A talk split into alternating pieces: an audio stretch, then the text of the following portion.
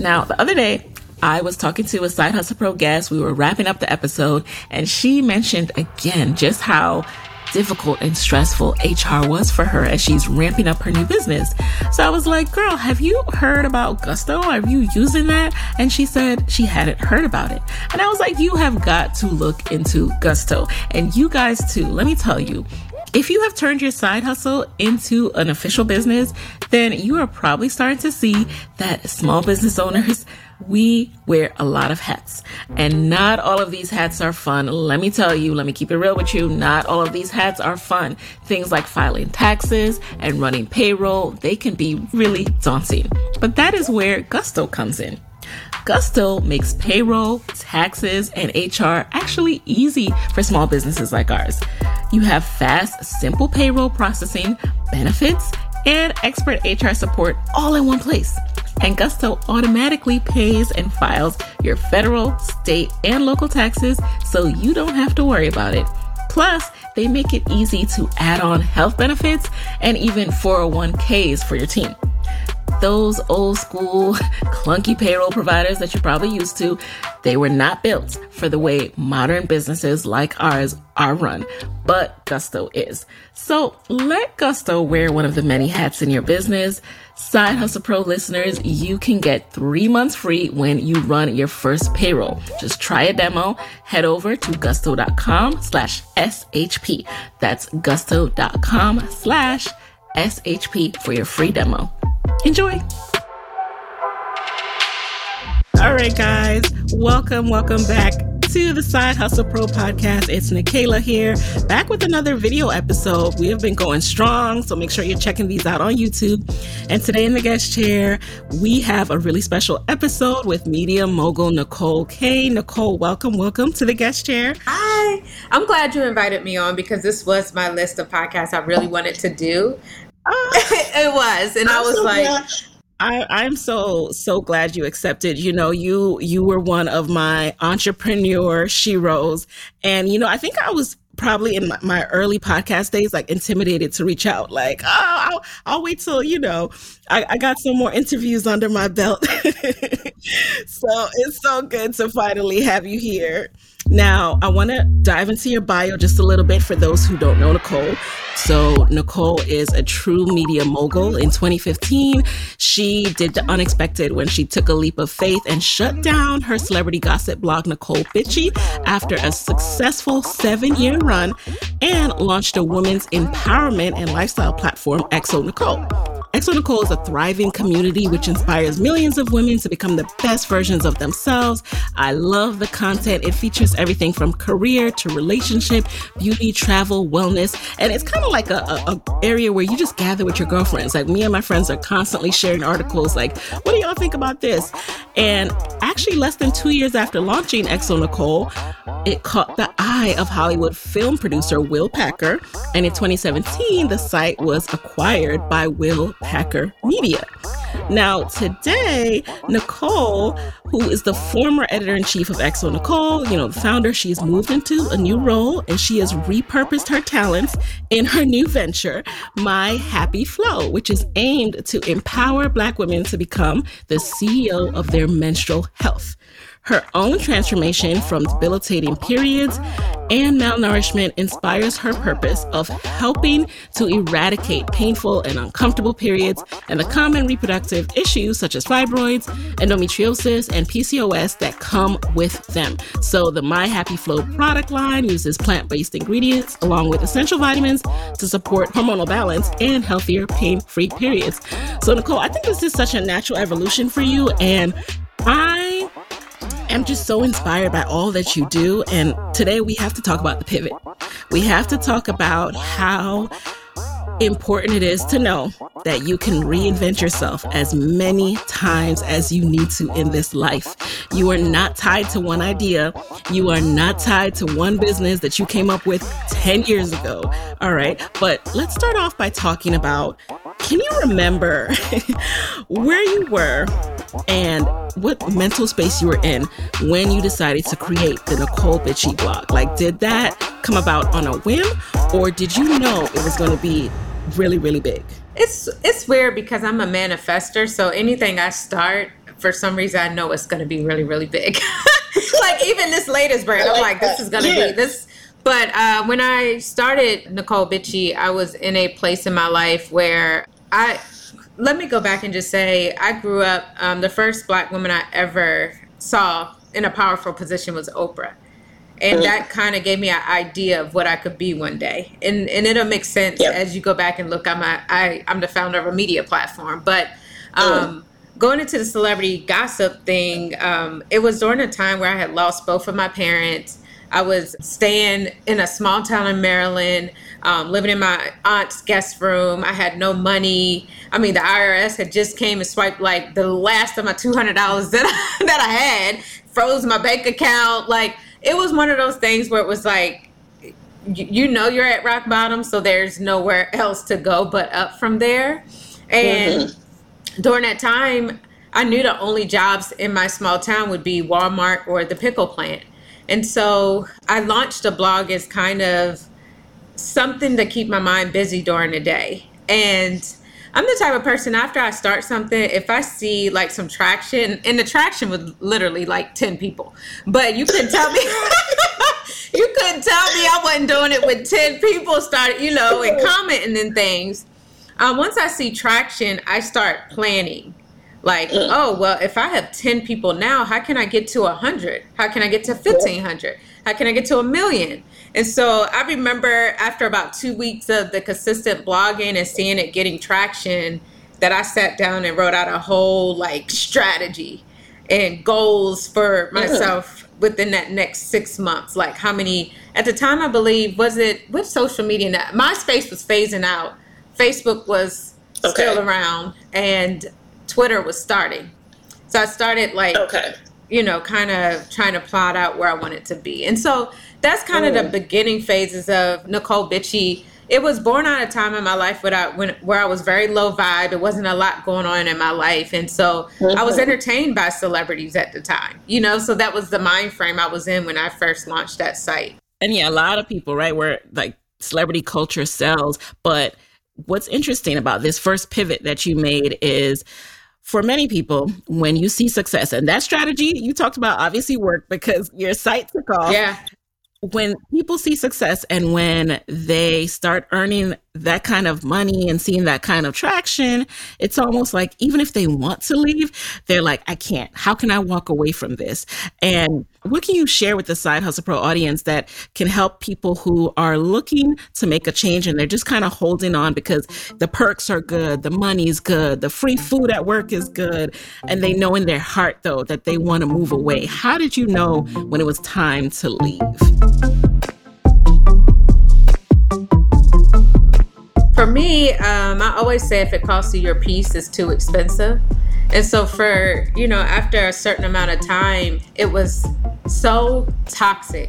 Like, you know, the people I attracted into my life were toxic. Like, every single thing was toxic. Having to go out in public but not know if someone was, like, looking and wanting to do something to me. I don't know if people know this, but I moved every year during my time celebrity gossip. And I don't mean up the street. I mean, I went from Atlanta to Miami to New York to LA. It was like I was on the run. I was on the run. And it's crazy because there is this video I posted on my Instagram. I saw it on Vlad TV's Instagram, and there's a private investigator for Rihanna and Chris Brown that was on there. And he's actually boasting about the fact that he showed up at my house in Atlanta, you know, unannounced, like, what? Yeah.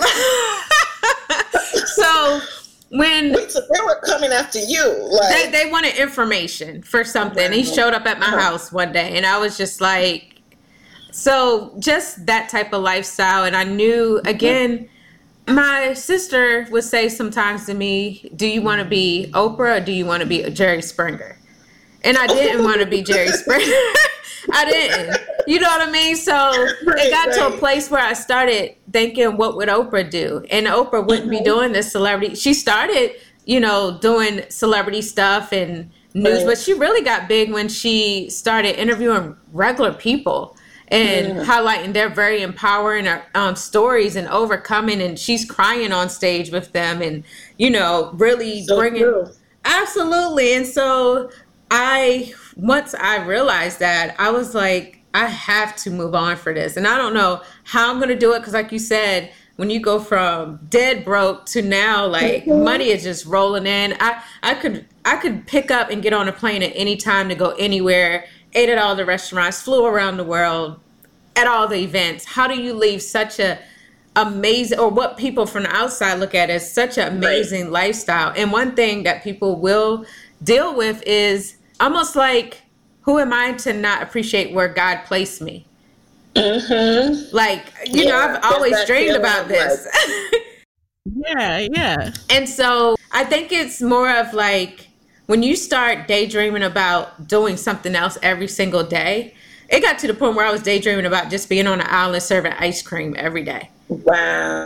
When you get to that place, that's when you know it's time to make your pivot. And you're so right, because I've worked at companies where, you know, it's considered like just like such a great company, just so awesome. Like people are like vying to get roles there. And so, but I've seen people who've been there 7, 10, you know, 15 years and they are afraid. They're afraid to start over. And also it feels like, where can I go from here? And I want anyone listening to know, like, you have no idea what's on the other side of that decision. Like, and there are going to be low points, which we'll talk about next. So what happened next? Once you decided to make that decision, was it abrupt? Did you pull the plug abruptly? Or did you like, okay, let me stack a little more. Let me stack 6 months worth of money and then leave.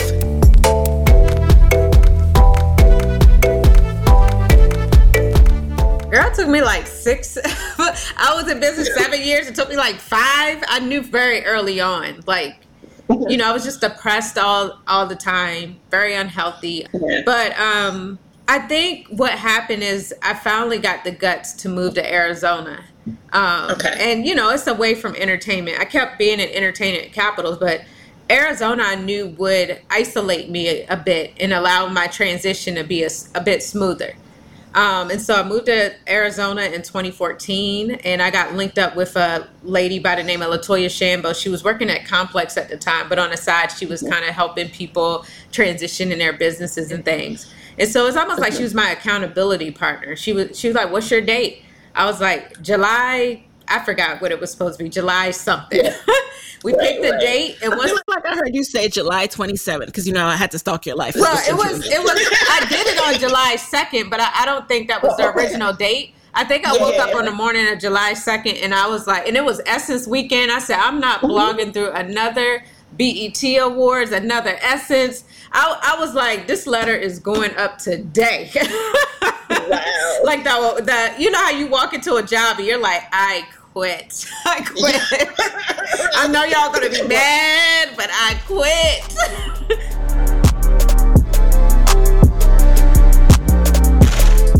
Did you have xoNecole as a vision at that point? How long after doing that did you start xoNecole?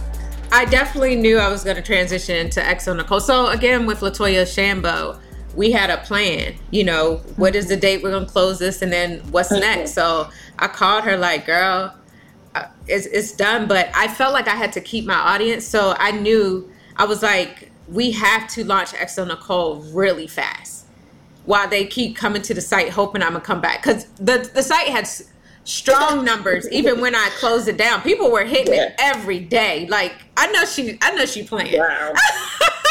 So I went into overdrive, and I really hate that I did that because I didn't have time to just relax and figure out who I was. It's like I closed the brand and I scrambled putting a staff in place to launch another one within 6 weeks. I literally launched xoNecole 6 weeks after Nicole Bitchy. That is crazy. When I think about it. And let me tell you, I launched this new site and I'm so focused on content that I didn't even have a plan on how that site was going to make money. Like, So, you know, I have all this.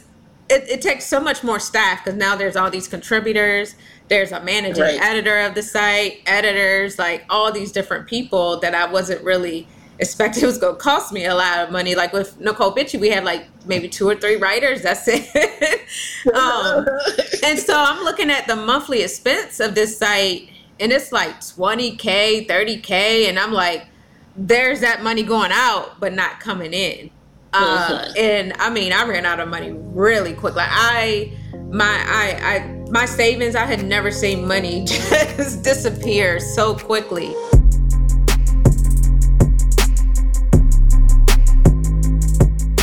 So that underscores the importance of having a plan when you come up with this idea to reinvent yourself. Because I mean, all of us can relate to maybe not having a new business that, you know, you're bleeding money from, but starting out thinking, okay, I'm going to do this new thing and it not going exactly how we planned at all.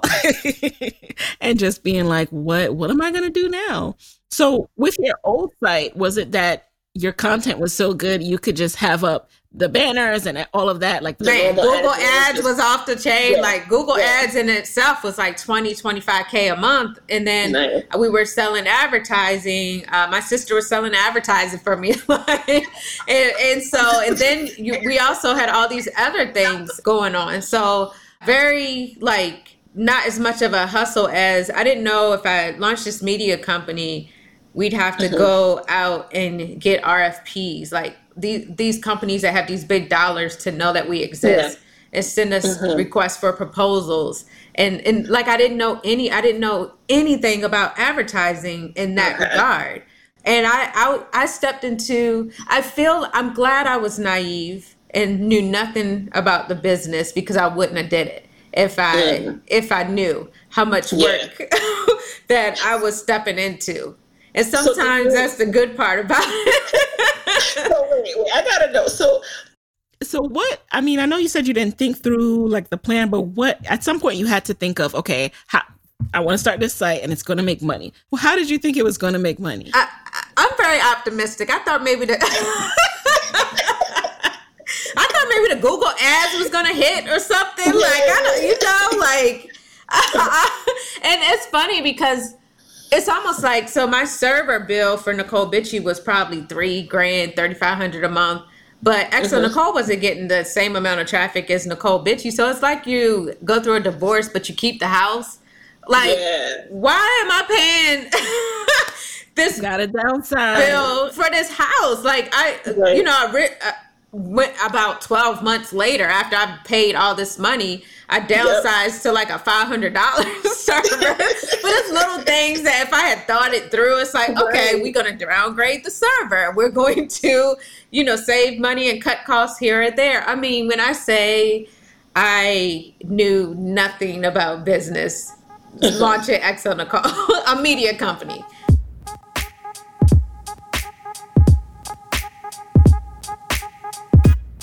So what have you learned now? So for those who are listening who have started a platform, a media platform, a website where they're hoping to gain traffic, in this age where everyone's on Instagram and getting their news from tweets, what have you learned about, successfully building a company like xoNecole?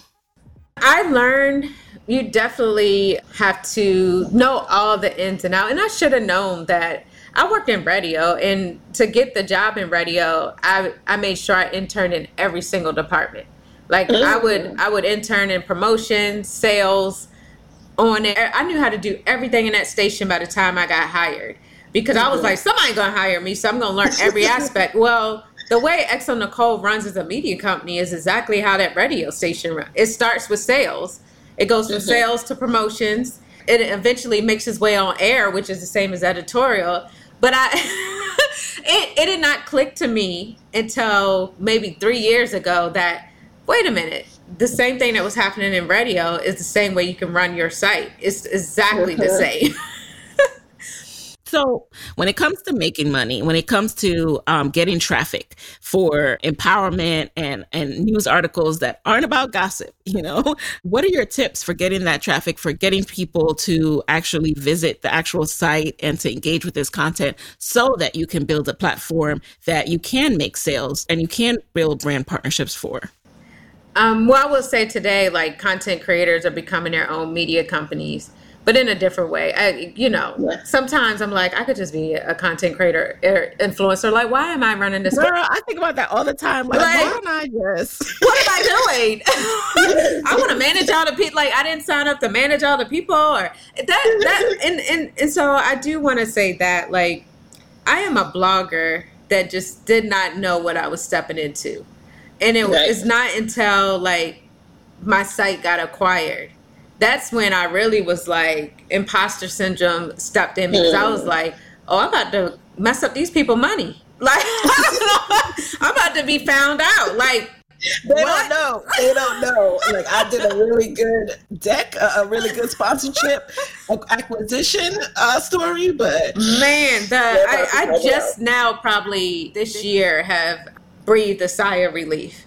Okay. I was just filled with anxiety for the first 3 years of the acquisition. I just signed a new contract last year. My contract for Will Packer Media was only, so I sold the site and I signed on as the editor-in-chief for a 3-year contract. So in my mind, I was like, maybe I'll retire at the age of 40, because my contract would end a week or two after I turned 40. But those years just trying to prove that they made the right decision on betting on me. And so when I say, and I think a lot of Black women are relate to this, we overwork ourselves in the workplace because we're trying to prove that we belong there, that we deserve the salary we negotiated, that we deserve the position that we got promoted into. And so we overfill our plates to the point where we're burned out and overworking. And I was doing all the things in 2019. I was the podcast host, editor, producer. I produced 2 or 3 events for xoNecole. I didn't bring in an outside production company. Wow. We had this big event, Elevate Her, with over 1,000 people. It was like a conference mixed with a festival, mixed with a marketplace. Yeah.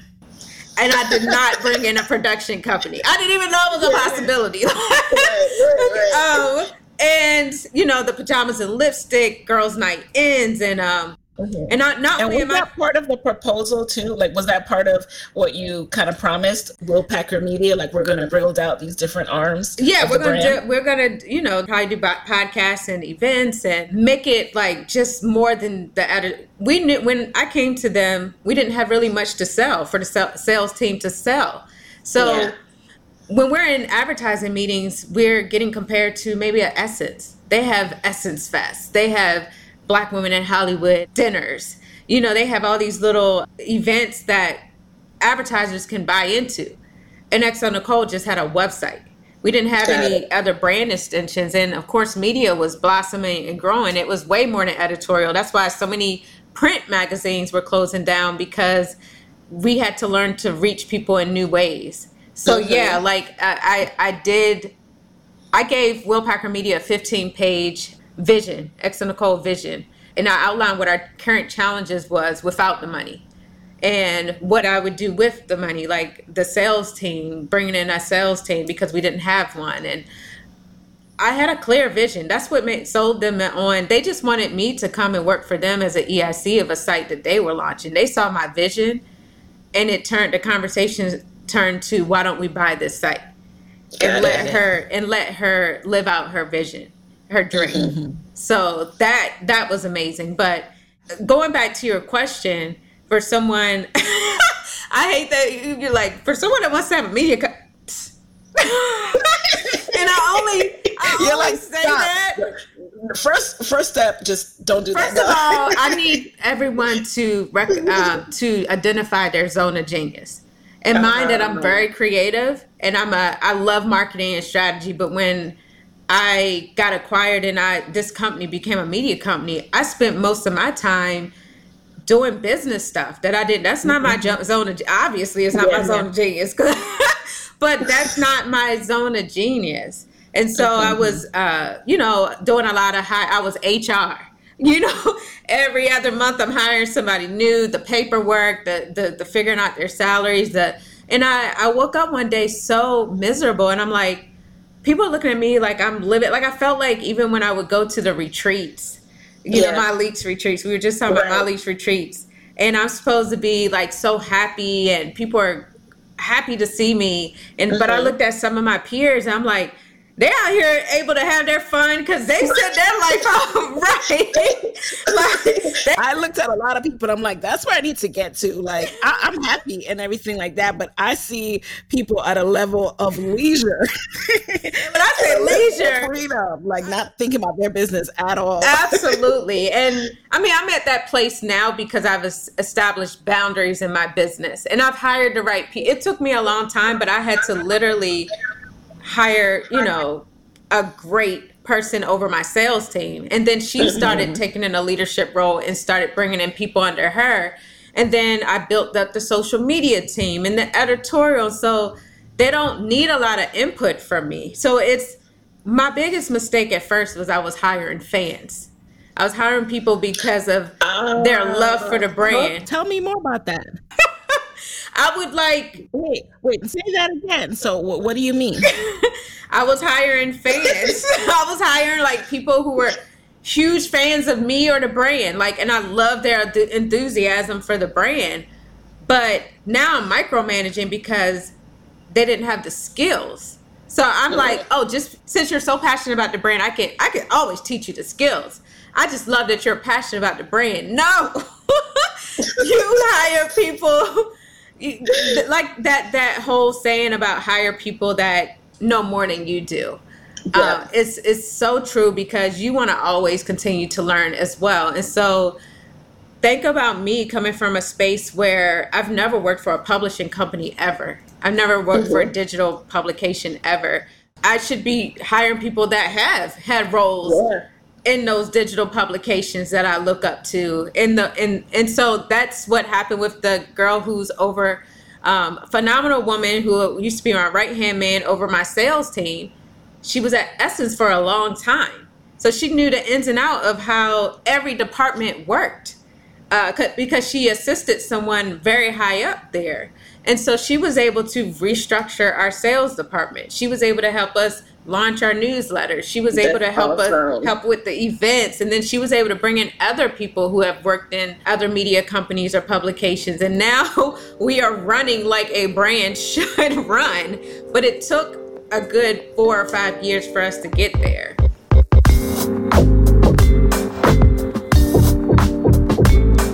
Guys, I hope that showing you behind the scenes of my funnel and even talking to other entrepreneurs about their marketing funnels have helped you to see that one of the first things you need to figure out when you're starting your side hustle is how are you going to communicate with your audience? With algorithms on social media being the way that they are, you cannot rely on social alone. So that's why you're going to need an email marketing platform that allows you to be in control. And that's exactly what you get with our awesome sponsor, Aweber. So Aweber has all the tools that you need to stay connected with your audience. You can share your messages about your products or your services and make money. So with Aweber, you get the email marketing solutions that you need to grow your business. You can choose from a huge library of pre-built email templates, so you don't have to have any experience or design background to create beautiful emails. And then you can just use the easy drag and drop editor to create your custom emails. And you can even connect your brand's Facebook page and an email design will automatically populate. Aweber also has a landing page builder. You've heard me talk about the importance of landing pages, how I'm tweaking mine. So with their landing page builder, you have access to unlimited landing page templates and a pre-stocked image library so you can create your custom landing page in minutes without paying thousands of dollars to a graphic designer. Plus, using the landing page builder, you also have the ability to collect payments, which I've told you guys about with those tripwires. You can set up a landing page and start selling your products or services online directly through Aweber. It only takes a few minutes to get set up and start making money. Oh, and you definitely need to use Aweber's web push notification notifications. It allows you to send messages to your visitors even when they're not currently on your website. Very clutch. And all of these features are included in an account, no a la carte pricing. In fact, they even have a free plan. And you know that Side Hustle Pro listeners, you have a very special offer. You can try Aweber's Pro plan right now. No risk, no credit card. Just visit aweber.com and enter code HustlePro for a free 30-day trial of Aweber's Pro plan. All right, don't forget that code. That's aweber.com and use code HustlePro to try the Pro plan free for 30 days. So guys, I know that you are passionate about your side hustle, right? That's what brings you here.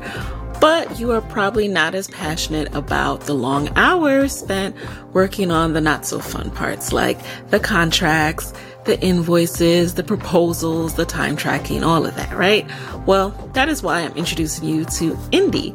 So Indy is this simple and time-saving online platform for side hustlers, solopreneurs, and freelancers just like us, with software tools that help you to manage the operational aspects of your business like the boss that you are.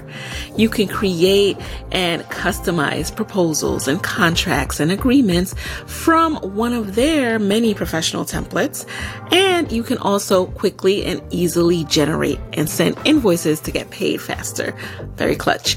And track your time and your tasks all in one simple tool. Indy makes it easy to organize and manage your side hustle while staying out of your way so you can focus on the actual business needs of your business. And you can get all of this for free, or you can upgrade and go premium for only $6 a month.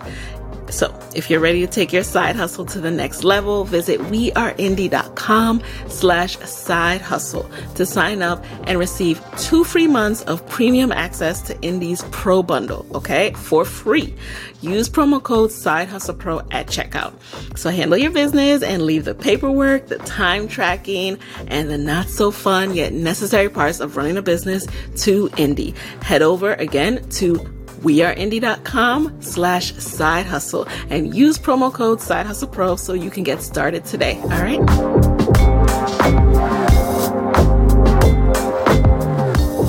Now that you have transitioned over to your third brand, tell us more about how that transition worked. Like, are you still doing xoNecole, or are you completely stepping away from being in a day-to-day role there and just able to shift towards your new brand and priority?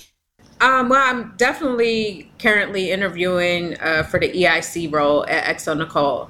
I definitely want someone to come in and help me with the vision I have for the brand. So I'm still in the role. I kind of moved more into focusing on our brand extensions, like our events and things like that, and making sure they're really big for next year, 2022. Of course, we got a setback because of the pandemic. Of course. But my zone of genius is the video content and the events. Like I have an event coming up Thursday because I do things like that's I saw just, that. Yeah. Yeah, that's my zone of genius right there. Now that I'm clear of what my zone of genius is, I believe that it's the book, The Big Leap. You should be spending at least 70% of your time in your zone of genius. And that's where your happiness lies. You know, you don't get burned out by the business. I think some people jump into entrepreneurship and they feel like they went from, 9 to 5 to 24/7, and now the customers are their bosses, the audiences are their bosses, and and it's not as much freedom as they originally thought.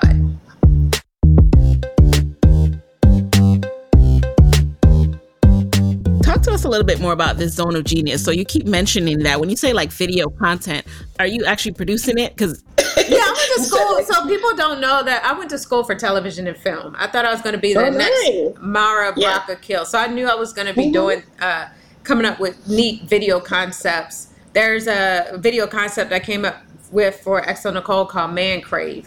And it was like a very raw look into men and how they felt about love and those type of things, and it did so well. Like the audience loved it. And so I was always thinking of different creative ideas to bring to the brand. Like that was fun to me, going out on sets of some of Will's films and getting the behind the scenes And of course, again, pajamas and lipstick and girls' night in that we do. We actually were supposed to go to 4 cities in 2020, and then the pandemic happened. Yeah. But going and seeing these grown women that they might have kids at home, or we don't know what their situation is with at home with their husband or whatever, but they come out that night amongst other women and have an amazing time talking about love and sex and all types of things. So that's what like makes me feel like when I see people at our events and the way they're engaging with each other, I feel purposeful. Like, okay, you know. Yeah, I feel you on that. I feel that when you're actually able to touch someone who receives value from your content and your brand, there's nothing like that feeling. Because especially when you have something that's virtual, that's online, it's like you're not seeing the reader. You're not seeing that person day in and day out. But then when you have an event and you can reach out and touch, like that just keeps you going. Now, did you also hire, we talked about you being HR, but did you hire like an HR service at some point? I'm still HR. I'm still HR. You know, I haven't graduated from HR. I was like, I've said a couple of times, guys, I do not want to be spending my time interviewing and putting out job calls. That's not what I signed up for. Like, I've said it so many times this year.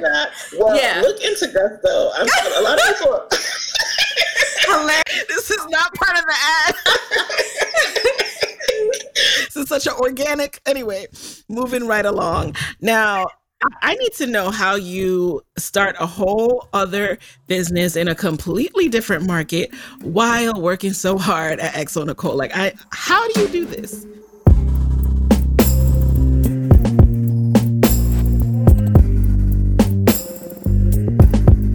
Yeah, so the brand you're talking about is My Happy Flo. It's a plant-based PMS relief and hormonal balance supplement. And it's funny because when I started telling people I was going to launch this, the people that knew me was like, oh my God, that makes so much sense to you. Now, I know when the general public, it gets out, they're like, what? How did she get? But people who know me know that I'm very into holistic health. I'm very... you know, I lost both of my parents at the age of 41 and 42, and I have no living grandparents, and all of their deaths were from health issues, or health complications, like preventable if we had the education. And so when I was 35 and going through my transition from Necole Bitchy to xoNecole, I started taking health a little bit more serious because I was... Back then in the Necole Bitchy days, I was the most unhealthiest ever. Like, I was extremely dehydrated. My periods were irregular, and when they did come, they were super painful.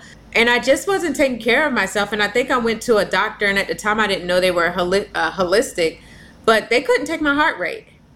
And they were like, we need to do blood work like now. Like, the nurse actually was joking, but kind of not like, girl, are you alive? But when I came back, the doctor was kind of trying to tell me in so many words, if you keep this up, you're going to have an early death like your parents. And that was a wake-up call for me. And so when I was out in Arizona, I got into holistic health and all of the things. And I actually, when Will approach me about me coming to work with him, at the time I told him no, because I was studying for my holistic nutrition certificate. So I knew I was going to go into holistic health from the start. And it got side-railed when I decided to grow xoNecole under the Will Packer Media umbrella. Yeah. So... yeah, I've, you know, it came back around. The opportunity came back around for me again this year. And I was like, I'm going to do it. And the name came to me immediately, My Happy Flo. It's incredible how many, I feel like there's so much information on Black women bossing up in their careers. And it's so, you know, we do the conferences, we do all that, we read the books, we take the coaching programs. But I've noticed a lot of Black women are very disempowered when it comes to their health. And they know nothing about their menstrual cycles or what's going on. But at least, you know, 80 to 90% of them are dealing with period pains. They're dealing with fibroids. They're dealing with PCOS. Super like, it's almost like it's shame around it. And so it's not until you might bring it up. I bring it up all the time because this is what I do now, that you hear me too, or this is what I have going on. Or I've even heard boss women tell me, you know, I've had 3 or 4 transfusions, or, you know, I just got 30 fibroids removed. And I'm like, it's so common that it's like, why aren't we getting in rooms and talking about this? Like, in the same way we feel comfortable enough to get in rooms and talk about bossing up. So that's what my hope is for this new brand. We're about to start doing monthly virtual happy hours where we bring women together to, we're going to talk about these periods and what's going on. Like, and what you're, and if they're painful, the reason why this is, I'm so passionate about this, because if you have a painful period, it means you have a hormonal imbalance and you have a increased risk for fibroids, PCOS, endometriosis, et cetera. So I wanted anyone that listens to this to be clear. Your period shouldn't be painful. That's not normal, but they taught us that it was from the time we had it. And so if you do have it, it means that you are at an increased risk to get fibroids or, you know, other reproductive health issues. Mm. And it's funny you mentioned that. To the outside world, it might look random, like, what? How do you go from this to this? But we saw that. I mean, anyone who is truly a fan of your brand, we saw when you got really, really serious about your health, when you were competing in fitness competitions, and you just had that, you could tell that you were very, very intentional about what you're putting into your body, learning about, you know, how your body responds to different inputs and things like that. So that I actually thought was a natural transition. I was like, oh, look at the dots connecting. You know, they say, what is that famous Steve Jobs quote? You can only connect the dots looking backwards. And when you said it in the intro, I was like, okay, she's really a follower of me when you said this makes sense for you. Because and it made sense, because for 2 years women would be DMing me and I would tell them what to go and take, and they'd come back with a month later and say, oh shoot, my period came, there's no pain, no cramping, no bloating. And so after collecting all of these testimonials, I was like, why am I directing them to a brand? I don't know who the founder is. I don't know if they're for Black women. I don't even know if they care about Black women. How can I, you know, create a brand and repackage these ingredients in a way that will make Black women want to take them, and we can start healing holistically? Because I think when most go to the doctor and they have painful periods, they're given the option to take birth control. And what a lot of people don't know is that birth control does contribute to the hormonal imbalance. It just overloads your body with more estrogen if it's hormonal. So I feel like the more education, the more little happy hour events we do where, hey, we gonna kiki, but we're gonna make it fun, but we're gonna talk about your menstrual health, and we're gonna give you the facts and the stats, and we're gonna tell you what you need to be asking your doctor for. What test you need to be asking for at the doctors. I always tell Black women to ask for a hormone test, always. The more we know, the more we're going to be able to be empowered when we go to these doctors, and to be able to advocate for ourselves. So I'm super excited. I feel like this is about to change the world in a way that I can't even grasp right now. But no, I'm very excited for you. And I'm rooting for you. And I think you even gave me some some tips on Twitter one time. And I was like, oh, I haven't thought about that. When you said the opportunity presented itself, so was this in the form of a partner reaching out to you? Like, how did the actual development of your first product come to be?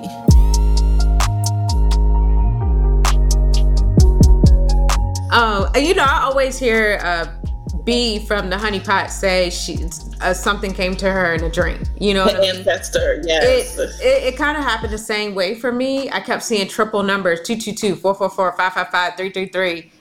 And I was like, I thought I was in a Jordan Peele movie. And so I went and bought it. I was like, these ancestors is trying to get through to me. So I went and brought a notebook and I locked myself in the house on a Sunday. I remember it. And I just said, write down whatever comes to you.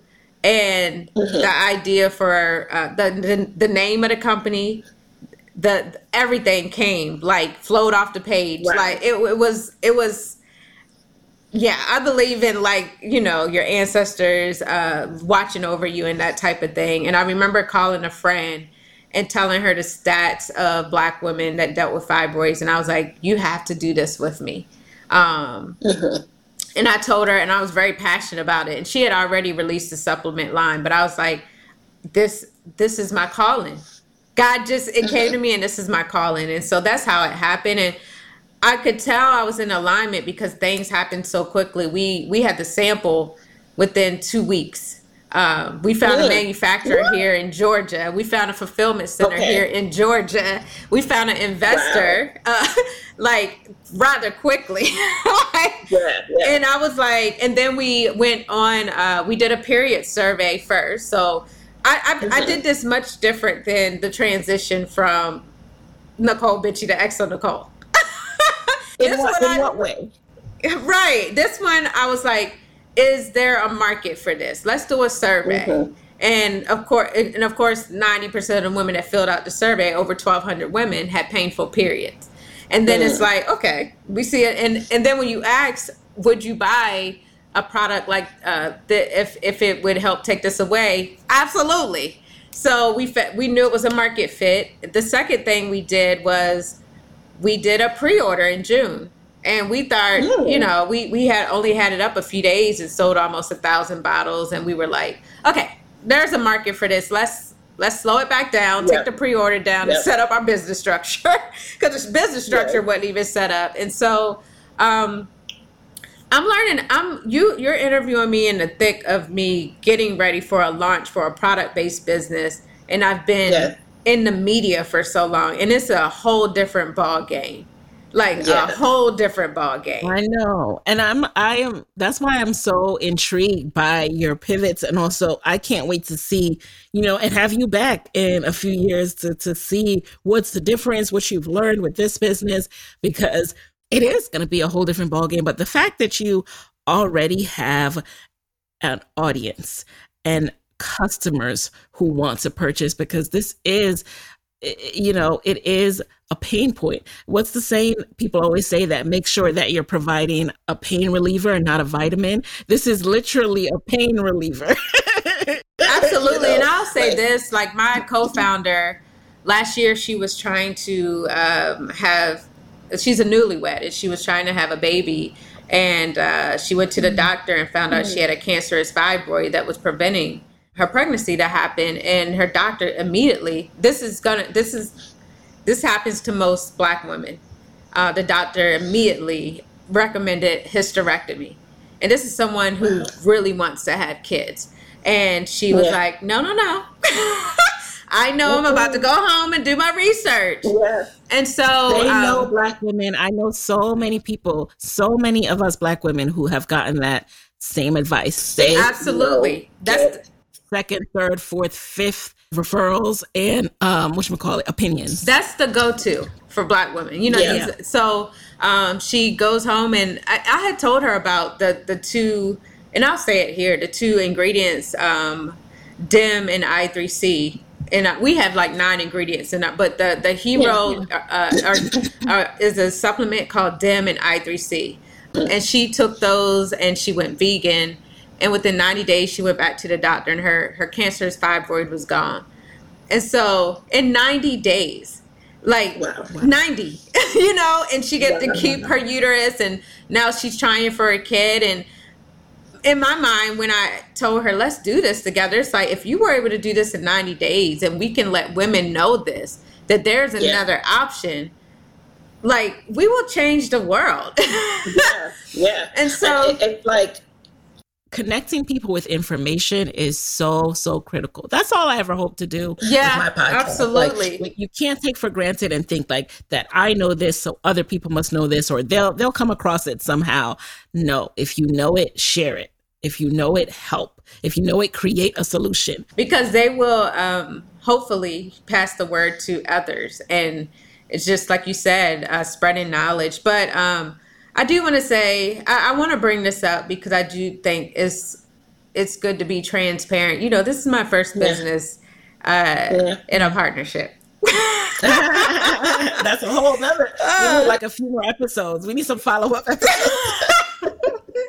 And I told her, I said, look, when I do interviews and we do interviews, I think we need to be transparent about how hard this has been. It was hard.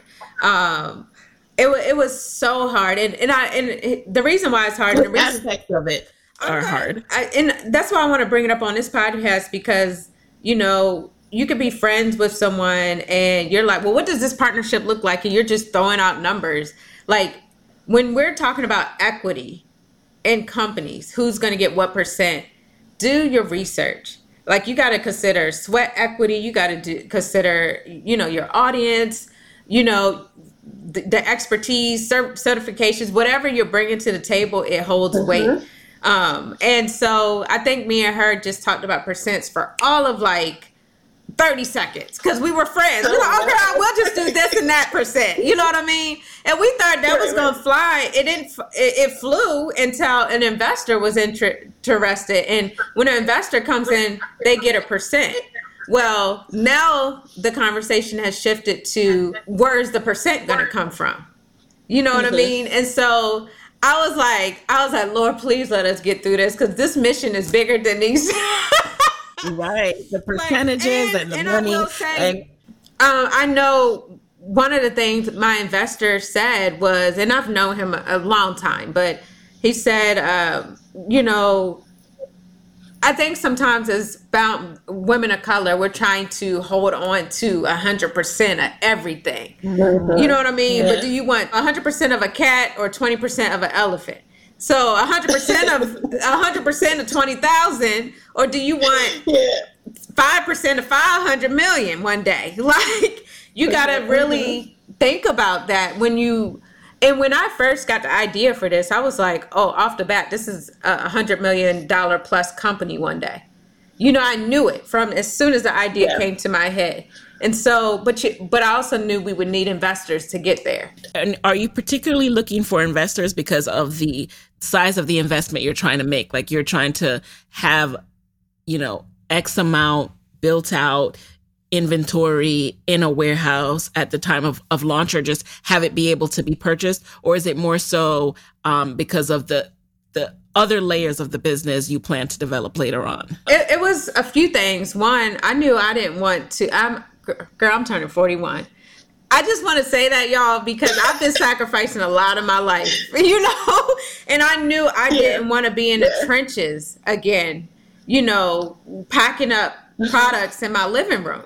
I was like, we got to find a fulfillment center. I don't want to become a slave to my business. So I wanted enough to bring in a team. I was afraid that once the word got out and women actually started taking this and seeing the results, that the word, it was going to fly fast. And you don't want to be the period brand that every time they come to your website, you're sold out. After they know what it feels like now to have a great period. Like, girl, they're going to be at your front door trying to get, like, it's people like, I know you can send me the samples. It's people that are actually on our samples now. And they're like, girl, how much can I pay you? $300 for, I know you got more samples in there. So it was more of me wanting us to have enough inventory to meet demand when, after this product, the testimonials started rolling in. That was the biggest concern. And I felt, my sister said the same thing, you know, a bigger company could see the buzz and could totally come along, a Procter & Gamble or something, and create something similar, and there you go. Mm-hmm. Or they'll try to buy you out very early. Like, they see it, they see ingredients, they see the audience, and they try to buy you out, and when you don't, Amazon has done this so many times. They'll try to buy you out while you're small, and if you say no, they will put tactics in place so that, I think they did it with a diaper brand to kind of run you out of business. There was just another article about that recently. Yeah, absolutely. Beat the small business over the head. Man, it, absolutely. So there goes my Amazon sponsorship. It's true. Oh, my bad. Yeah. No. So it was me when I knew the how big I wanted this brand to be and what extensions, and it was more for me. It was more about education, and we're using this product to give the education. It wasn't about the money or anything like that. But I knew what I just knew. With what we wanted to do, we was gonna need some type of investment. And for me, I'm not jumping off the ledge and trying to start with millions of dollars in an investor, because I need a slow, just trickle the money to me. Like, see what I can do with, you know, a little investment, and from there, I think I just was listening to your episode with Curl Mix, and she was talking about getting a $25K investment from Arlen Hamilton. So that that's a smaller, like that's smarter small. So, and then you work your way up to the 3 million and the 5 million. I want to tell you, like, first, just thank you for the type of interviews you do with these business owners. Oh, because thank you. Yes. No one was having these conversations when I first sold my website, you know, and I didn't know what that meant. Like, the only person I had ever known to sell a brand was Lisa Price. To L'Oreal, and they were calling her a sellout, you know? So I was like, well, maybe because he's black that I'm not going to get that backlash of, you know, selling my brand. But back then people were looking at you selling your brand as you sold out. Like that's, we trying to exit strategy out here. Like that's the goal. Yep. What, you know, what was that? Like a lot of, this is a strategy that, you know, other persuasions have been using for forever. And it, you know, why does it become that way? But that's a different conversation. Yeah, I mean. What I do want to ask before we get into the lightning round, right? Because we could talk forever. But I do want to have you back. You mentioned the fact that people are going to need this. I mean, we have periods every month. So. Is the plan also a subscription model? Because I think absolutely. Well, you know, if I know something works, that's why we need the investment. Because for me, I would love to have 30% to 40% of our customers be subscription. Yeah, absolutely. Okay. It's something you have to take daily, because it's that's a whole other podcast episode. But yeah, it's something. It's working daily to balance your hormones. So it's like a daily multivitamin for women. Got it. And I love the fact that you were candid and talked about partnership, because, you know, I have not entered into a partnership before, but one thing I did learn in business school, and I always, you know, I try never to be like, oh, I learned this in school, because learning stuff in a class is way different than going through it, right? But one thing that always stood out from this particular class was the fact that one, he compared, you know, partnership to getting in a marriage, right? Like, do you want to be married to this person? And also talked about how hard it is, right? Like, I think it's something like 90% fail, right? But, and that's just being real and transparent. Like, the things you have to, from the onset, think about are things like who's getting what equity, who, you know, how are you splitting this up when investors come on? And then finally, you actually need to... As you become partners and you put things in writing about how things are going to run in the company, you also at that same time have to write down your exit strategy. So it's kind of like the prenup. Absolutely. You have to write down what happens if you break up. What happens if there's a, you know, you don't see eye to eye anymore, or someone wants to move on to a different company. And so it's tough. I mean, you hit all the points of things that you have to work out in the beginning, not after like the product has flown off steps. You got to do this in the beginning. Even like if, like you said, if it doesn't work out, how do you, like, is there a buyout of one of the founders? Is there a vesting schedule? Like it's not as simple as just a handshake, like we gonna do this. Right. Or a little quick contract, like you have to get into it. That's why you need an attorney. Because an attorney has seen partnerships fail, so they're going to tell you all the different things you have to think about, even, you know, where you're going to mediate, which city, which country, if you have an issue. Yeah, I mean, I'm so glad thank you for raising that. Yes, absolutely. So I guess, you know, that class was helpful. Now, I want to say that what we've learned in this episode so far from you, you know, we've even seen the transition in how you talk about your businesses. So you've gone from being like in your business daily, burning yourself out, to now with your third brand that you're starting, you knew from the start, you didn't want to be a slave to the business. You needed to start a business and think about how you're going to get the capital so you can make sure that you're not literally doing everything yourself. You also went into it with the lens of making sure it was a proven, wanted product before you did all that investment in it and you went down that road. So I just want to clap you. Yeah, you know, even like, clap it up for Necole. Like even that we also awesome. Sampled. You know, we also sampled women, so we had to keep tweaking the formula. But we sampled different women on the product for a couple of months and things like that. So yeah I'm doing all the right. The right all things the right this time. We're still all the helpful things that saves you pain down the line. And again, you have to. I want to say this really quick. When you're starting a business, think of the life you want for yourself. And I knew the life I wanted for myself had freedom to it. So I knew we had to get a fulfillment center. I knew it would have to go straight from manufacturer to the fulfillment center, and they would handle the shipping. They would handle the returns. Because I'm just in a different space in my life where I don't want to be tied to sales coming in and me having to, you know, pack and go to the post office. Right. It's just not. And so I think just knowing what you want for your life helps you put the things in place in your business so that you can create that. It might be just digital products, you know. Yeah. Versus physical. Just those things matter. Yeah. So why do you think you are so fearless when it comes to pivoting? Like, why? How can you get up and just say, I'm going to start this now? Like, so many of us are multi-passionate, yet we stay in a lane for a long, long time to the point where we start feeling like we can't change. How are you able to just reinvent yourself? Because the things I do are never about me.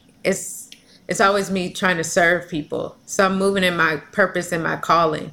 And so the thing with xoNecole, when I launched xoNecole, at the time there was not any sites that Black women can go to really get their like, you know, you had your Essence, but it was filled with celebrity news. I was like, where's this site I'm going to send my young, you know, cousin or sister, and she get to see women talking about their menstrual cycles, their sex, relationships, yeast infections. The first week we came out the gate with an article on yeast infections, and I had never. And I remember thinking, "Wait, that's what that is." I had never. So I was like, "Where can they talk about these things?" And so I saw the void and the need for Black women. And that we deserved more than this just celebrity news and gossip, which is what I was serving them on the site prior to this one. With this one, I saw the need for educating women of color about their holistic, their health and holistic ways to heal themselves through food and vitamins. You tell me any pain you have, and I could probably tell you a vitamin to take it away. Any complication you have, I'm the vitamin cartel. So, so I was like, how can I make taking vitamins look cool? And that's what led me into My Happy Flo, just to want to educate Black women on their periods and fibroids and those type of things. So it's more of me moving in my purpose and my calling. And so it trumps any fear I have or any fear of losing all my money and all those other things, because I know God has given me these missions. You know, he always got another mission for me. Yep. So we're going to wrap up this episode with the lightning round. You know the deal. You just answer the very first thing that comes to mind. So are you ready? Yes. All right. So number one, what is a resource that is helping you build My Happy Flo that you can share with the Side Hustle Pro audience?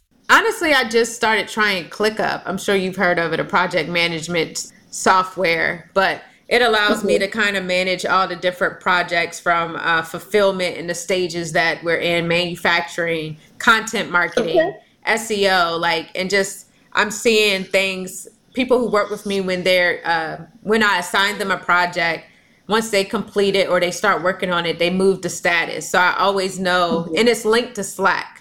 So I always know what's being worked on at what throughout the day or any given day. And I use it for xoNecole as well to help manage our campaigns and things. So I would say ClickUp along with Slack right now is like my resource. Number two, who is a Black woman entrepreneur that you admire and why? Y'all already know what my answer is going to be. And you know what? She should be so proud of herself. She should be so proud of herself because she's birthed so many entrepreneurs in her lifetime. So, but that would be my leak Till, of course. And I mean, yeah. Number three, what would you say is a non-negotiable part of your day these days? A non-negotiable part of my day is definitely my morning routine. I get up, I take a lot of vitamins, y'all. I'm a pill popper. Just getting up and pouring into myself before I give my day away to everybody else. And so that sometimes means not checking social media or emails until I have drank my water, ate my breakfast, gone to the gym, and really, you know, my gym time is when I listen to podcasts like yours. So that gives me the opportunity. Yeah. I was on the treadmill listening to you and Jerry this morning. So that's a non-apologetic. Because if you don't, you just never find the time. You know what I mean? And you're And speaking of that, number four, what is a personal habit? Like a personal trait about you that you think has been one of the key reasons for your success? Definitely my resilience. And just, I'm never afraid to, I always say jump off the ledge for my ideas. I don't know if the parachute is going to open, but I'm going to jump off that ledge for any idea I have. And I think that's what's kind of slowed me down even when the media company started launching, because as a creator, you can just freely, but when you start hiring people, you can't jump off the ledge because they're going to have to jump with you. And not everybody's ready to jump. So it was hard. That was a hard transition for me. And then final question before we wrap for tonight. What is your parting advice for fellow Black women entrepreneurs who want to, go from side hustle to full time, but are scared to make that leap, scared to make that pivot and lose that steady paycheck?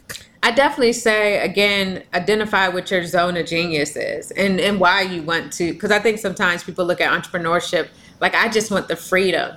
But making sure that what your business you're starting is in line with the dream life, the vision of the dream life you have for yourself. And if it doesn't, how can you make it align? And again, we talked about it earlier when with me, I wanted to start a new company, but I knew all these different things I had to put in place so that I could still work towards that dream life that I had in my head versus being in the trenches again. Yes. So important. I mean, that is key. And I thank you so much, Necole, for being in the guest chair. This has been awesome. I really think that you dropped so many important lessons that I cannot wait for everyone to hear.